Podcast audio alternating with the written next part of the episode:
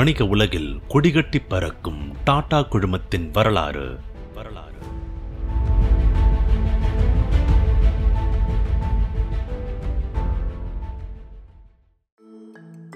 டாடா குரூப்போட தலைமையை ஏத்துக்க ரத்தன் டாட்டாவுக்கு அனுபவம் தேவைன்னு ஃபீல் பண்ண ஜேஆர்டி இத பத்தி இந்த இருபதாவது பகுதியில் தெரிஞ்சுப்போம். ராஜீவ்காந்தி பிரதமரா பொறுப்பேற்றுக்கிட்ட அப்புறம் டாடா குழுமம் சட சடன்னு பல விரிவாக்கங்களை செஞ்சுச்சு. டாடா ஸ்டீல்ஸோட உற்பத்தி கொள்ளளவு அதிகரிக்க 210 பத்து கோடி ரூபாய் இன்வெஸ்ட்மெண்ட் செய்யப்பட்டுச்சு. டெல்கோவில் முப்பத்தி ஆறாயிரமா இருந்த உற்பத்தி எண்ணிக்கை ஐம்பத்தாறாயிரமா அதிகரிச்சது.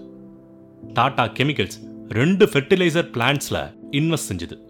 ஐநூறு மெகாவாட் மின்சார விரிவாக்க திட்டத்துக்கு 150 கோடி ரூபாய் டாடா பவர்ல இன்வெஸ்ட்மெண்ட்னு அடுத்தடுத்து பல புதிய எக்ஸ்பான்ஷன்ல அனல் பறந்துச்சு. ஆயிரத்தி தொள்ளாயிரத்தி எண்பத்தி அஞ்சாம் ஆண்டுல டாடா குழுமம் 250 கோடி ரூபாய் ப்ராஃபிட் பார்த்தது. இன்வெஸ்டர்ஸும் செம ப்ராஃபிட் பார்த்தாங்க. ஆயிரத்தி தொள்ளாயிரத்தி தொண்ணூத்தி ஒன்றாம் ஆண்டுல ராஜீவ் காந்தி படுகொலை செய்யப்பட்டதால டாடா குரூப் திரும்பவும் விபி சிங் மூலமா பிரச்சனைகளை எதிர்கொள்ள வேண்டியிருந்துச்சு. அலகாபாத்தில் ஆயிரத்தி தொள்ளாயிரத்தி எண்பத்தி ஒன்பதாம் ஆண்டு டாடா பிர்லா அம்பானி தாபர் டிசிஎம் ஆகியவங்க ஒரு பொருளாதாரத்தை நடத்திட்டு இருக்காங்க. நம்மோட விலை மதிப்புமிக்க பங்குகளை ஃபாரினர்ஸ்க்கு வித்துட்டு இருக்காங்க. ஒரு நிதி அமைச்சரா அதை நிறுத்த நான் முயற்சி செஞ்சேன். அவங்களுக்கு ஒரு பாடம் புகட்டணும் அப்படின்னு அனல் தெரிக்கிற மாதிரி ஒரு கூட்டத்தில் பேசினார் விபி சிங் அதுக்கு அம்பானி பிர்லா போல இருக்கிற குரூப்ஸ் எந்தவித எதிர்வினையும் ஆற்றல. ஆனா ஜேஆர்டி இந்த குற்றச்சாட்டு அடிப்படை ஆதாரமே இல்லாதது. அதை விபி சிங் திரும்ப பெறணும்னு ஒரு லெட்டரை தயார் செஞ்சு தன்னோட மூத்த அதிகாரங்கள்கிட்ட காமிச்சிட்டு விபி சிங்குக்கே அனுப்பினார். அதுக்கு அவர் எந்த பதிலும் கொடுக்கல. பதில் கிடைக்காததால சில நாட்கள்ல அந்த லெட்டரை பத்திரிகைகளுக்கு அனுப்பினாரு ஜேஆர்டி அடுத்த நாள் சுமார் எழுபது பத்திரிகைகள்ல விபி சிங்குக்கு ஜேஆர்டி கொடுத்த பதில் அப்படின்ற பேர்ல செய்திங்க வெளிவந்துச்சு. அப்பவும் விபி சிங் பெருசா எதிர்வினையாற்றல. இதுக்கிடையில இன்னைக்கு இந்தியாவோட பிரபல வாட்ச் பிராண்டட் நகைங்க பேக்ஸ்னு யூத் பேஸ்ட் பொருட்கள்ல முன்னணியில இருக்கிற டைட்டன் நிறுவனத்தை ஆயிரத்தி தொள்ளாயிரத்தி எண்பத்தி நாலாம் ஆண்டு தமிழ்நாடு அரசோட இணைஞ்சு தொடங்குச்சு டாடா. நுஸ்லி வாடியா ஜேஆர்டி கூட பையனை போல நெருக்கமா பழகினவர். ஒரு கட்டத்துல நுஸ்லி வாடியாவோட அப்பா நெவில் வாடியா தன்னோட பாம்பே டையிங் நிறுவனத்தை ஆர்பி கோயங்கா குரூப் கிட்ட விற்க பார்த்தப்போ அதை தலையிட்டு நிறுத்த நுஸ்லி வாடியா ஜேஆர்டியை தான் அணுகுனாரு. டாடா நெவில் கிட்ட பேசி விற்பனையை தடுத்து நிறுத்தினார். அடுத்த சில வருஷங்கள்ல பாம்பே டையிங் நிறுவனத்தை புதிய உச்சத்துக்கு கொண்டு போனாரு நுஸ்லி வாடியா. அதுக்கு ஜேஆர்டியும் பக்கபலமா இருந்தாரு. எனவே இந்த உறவு முறைகளை எல்லாம் வச்சு தனக்கு வயசாகிறத உணர்ந்த ஜேஆர்டி தனக்கு பின்னால நுஸ்லிவாடியாவை தலைவராக்குறது தொடர்பா அவர்கிட்ட பேசினார். நுஸ்லி வாடியாவோ பணிவா நான் ஒரு வாடியா. என்னால எப்பவுமே டாட்டாவா ஆக முடியாதுன்னு சொல்லி மறுத்துட்டார். ஆயிரத்தி தொள்ளாயிரத்தி அறுபத்தி இரண்டாம் ஆண்டுல டாடா குழுமத்துல ஒரு இளநிலை அதிகாரியா வேலைக்கு சேர்ந்த ரத்தன் டாட்டா படிப்படியா முன்னேறிக்கிட்டு இருந்தார் ரத்தன் டாட்டாவுக்கு இன்னும் அனுபவம் தேவைன்னு அப்போ கருதினாரு ஜேஆர்டி டாட்டா. அடுத்த வாரிசை தேர்ந்தெடுக்கிற பயணத்துக்கு மத்தியில ஏசிசி நிறுவனம் விரிவாக்கத்துக்காக இருபத்தாறு கோடி ரூபாய்க்கு ஷேர்ஸை வெளியிட்டுச்சு. அதுல பத்து கோடி ரூபாய் மதிப்பிலான பங்குகளை தர்பாரி சேத் பல்வேறு வழிகளில் வாங்கி இருக்கிறது தெரிய வந்துச்சு. டெல்கோ நிறுவனத்தோட தலைவரா ருசி மோடியும் துணைத் தலைவரா ரத்தன் டாட்டாவும் பொறுப்பேத்துக்கணும்னு விரும்பினாரு ஜேஆர்டி ஆனா டெல்கோ நிறுவனத்துக்குள்ள ருசி மோடிய வரவிட மாட்டேன்னு உறுதியா இருந்தாரு சுமந்த் முல்காவ்கர்.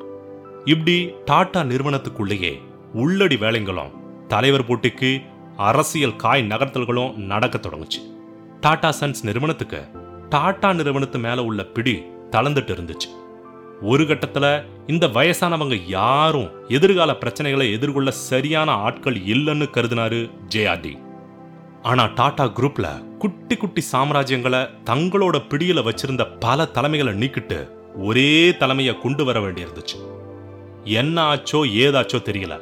ஆயிரத்தி தொள்ளாயிரத்தி தொண்ணூத்தி ஒன்னு மார்ச் இருபத்தி அஞ்சாம் தேதி டாடா குரூப்போட டைரக்டர்ஸ் குழு கூட்டத்துல ரத்தன் டாட்டாவை டாடா குரூப்போட அடுத்த தலைவர்னு முன்மொழிஞ்சாரு ஜேஆர்டி அதை பலோன்ஜி மிஸ்திரி வழிமொழிஞ்சாரு இன்னைக்கு வரைக்கும் இந்த ஷபூர்ஜி பலோன்ஜி மிஸ்திரி தான் டாடா குழும பங்குகள்ல அதிக அளவுல வச்சிருக்கிற தனி நபர்.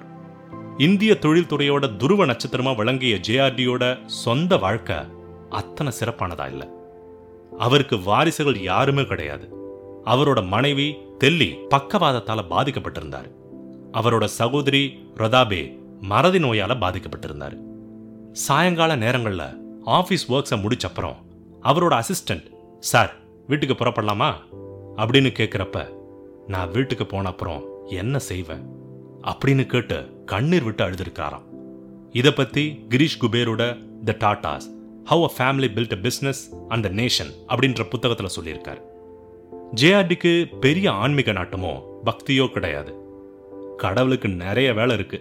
நாம ஏன் தொந்தரவு செய்வானேன்னு வேடிக்கையா சில முறை அவர் சொன்னதுண்டு. நல்ல நினைவாற்றல் கொண்ட ஜேஆர்டி தன்னோட கடைசி காலகட்டத்தில் கோமாவில் சிக்கி ஆயிரத்தி தொள்ளாயிரத்தி தொண்ணூற்றி மூணு நவம்பர் இருபத்தி ஒன்பதாம் தேதி காலமாயிட்டார். ஜஹாங்கீர் ரத்தன்ஜி தாதாபாய் டாட்டான்ற இந்திய தொழில்துறையோட சூரியன் அஸ்தமிச்சது. டாட்டா சாம்ராஜ்யத்துல அணுகுண்ட அளவுக்கு சக்தி வாய்ந்த பிரச்சனைங்க ஒவ்வொன்றா வெடிக்க காத்திருந்துச்சு. மறுபக்கம் இந்தியா உலகமயத்துக்கும் தனியார் மயத்துக்கும் கதவுகளை திறந்து விட்டு இருந்துச்சு